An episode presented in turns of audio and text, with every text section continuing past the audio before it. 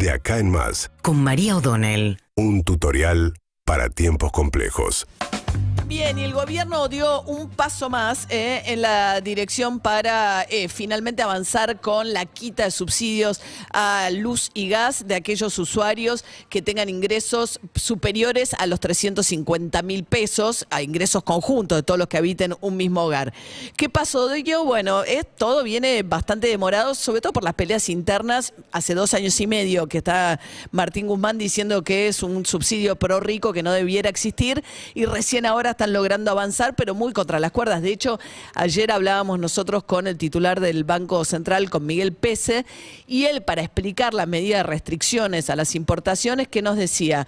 Decía, bueno, hasta septiembre, o sea, son medidas que pusieron en marcha eh, por eh, julio, agosto, septiembre, tres meses.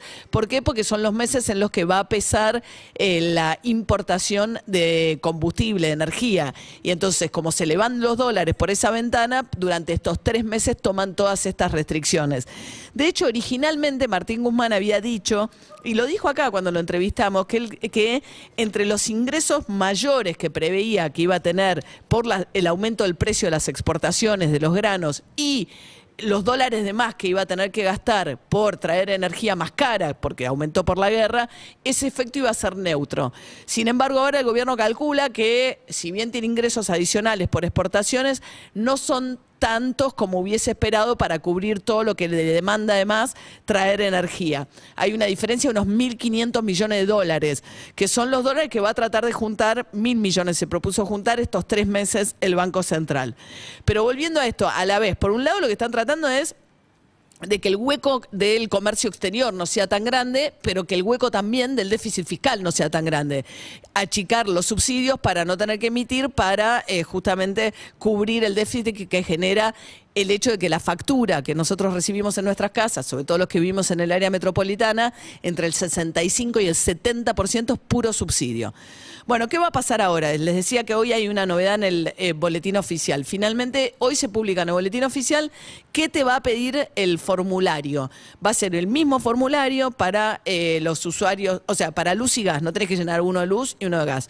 Te va a pedir que dónde vivís, con quién vivís, te va a pedir cuáles eh, cuál- tus datos de ingresos y te va a pedir tus datos de consumo de luz y de gas. En base a eso van a hacer el entrecruzamiento de datos por si vivís con alguien más, no importa si sos inquilino o propietario, vos declarás dónde vivís, no tenés que mostrar ni comprobarlo con, una, con un contrato de alquiler. Vos decís, yo vivo en tal lugar con tal persona. Eh, a partir de ahí se va a establecer nivel 1, nivel 2 y nivel 3 de usuarios. Aquellos usuarios que nivel 3 son los de tarifa social, que también van a tener que hacer el trámite y que no van a tener ningún aumento respecto de lo que ya se les aumentaron. Nivel 2 son aquellos hogares que ganan entre 100 mil pesos, que es la canasta de pobreza, y los 350 mil pesos. Ese es el nivel 2, que ya tuvieron un aumento del 40% este año, dos aumentos, y que no van a tener más aumento por el resto del año, pero tuvieron un aumento mayor que el nivel 3, que son los que están en la tarifa social. Y luego el nivel 1, los que ganan más de 350 mil pesos, que son tres canastas básicas y media. Eso se va a ir actualizando por inflación. Los hogares en los que haya ingresos de 350 mil pesos por arriba de 350 mil pesos van a perder el subsidio gradualmente. A lo largo de los próximos tres bimestres les van a ir quitando un tercio en el primer bimestre, un tercio en el segundo y un tercio a fin de año. O sea que a diciembre finalmente vas a llegar con la quita total de subsidio. Pero se va a sentir esto mucho más en la boleta del año que viene, porque la quita, digamos, este invierno no te va a pegar de lleno, te va a pegar con la quita un tercio los consumos de este invierno. Después vienen los consumos de verano, aquellos que usan más electricidad en verano. Y ahí sí ya, a partir del verano, digamos, te va a pegar de lleno a los hogares que tengan ingresos por arriba de las tres canastas y media. Que, todo esto lo lleva adelante López Osornio, que es el subsecretario de Planeamiento Estratégico, que es el hombre que tuvo que meter Martín Guzmán en la Secretaría de Energía para poder implementar esto. ¿Por qué? Porque los entes reguladores que le responden a Cristina Kirchner y a la Cámpora no están de acuerdo con esto. Entonces el decreto les da la misión de informar a los consumidores, pero no ejecutan nada de este procedimiento ni toman la determinación de quiénes van a tener subsidios sí y quiénes no.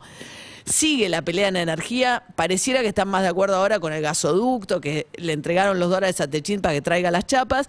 Pero la pelea es de tal dimensión, de tal dimensión, que en las últimas horas hay una nota hoy de Analía Argento en el cronista muy interesante que habla de que Cristina Kirchner hasta se amigó con Julio Evido, el ministro de Planificación eh, y de Energía de todo su gobierno, muy sospechado en numerosas causas de corrupción, pero sobre todo el hombre que generó la montaña de subsidios en su momento que arranca con el congelamiento, después la salida a la convertibilidad, pero que después quedó ahí en esta situación que todavía hoy estamos arrastrando. Aunque Macri había hecho toda la quita de subsidios, después por algún motivo increíble Alberto Fernández congela las tarifas y eso que Macri había hecho de golpe pierde la posibilidad de beneficiarse, porque ya lo había hecho otro, bien o mal lo había hecho, de golpe o no lo había hecho, y Alberto Fernández vuelve a caer en eso. Pero ahora Cristina Fernández Kirchner finalmente estaba súper peleada con Julio Devido, de hecho Devido y su mujer habían dicho que había sido incluso muy cruel con ellos, porque ni siquiera se comunicó cuando él estuvo en la cárcel.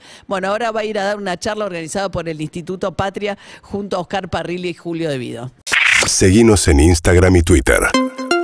arroba Urbana Play FM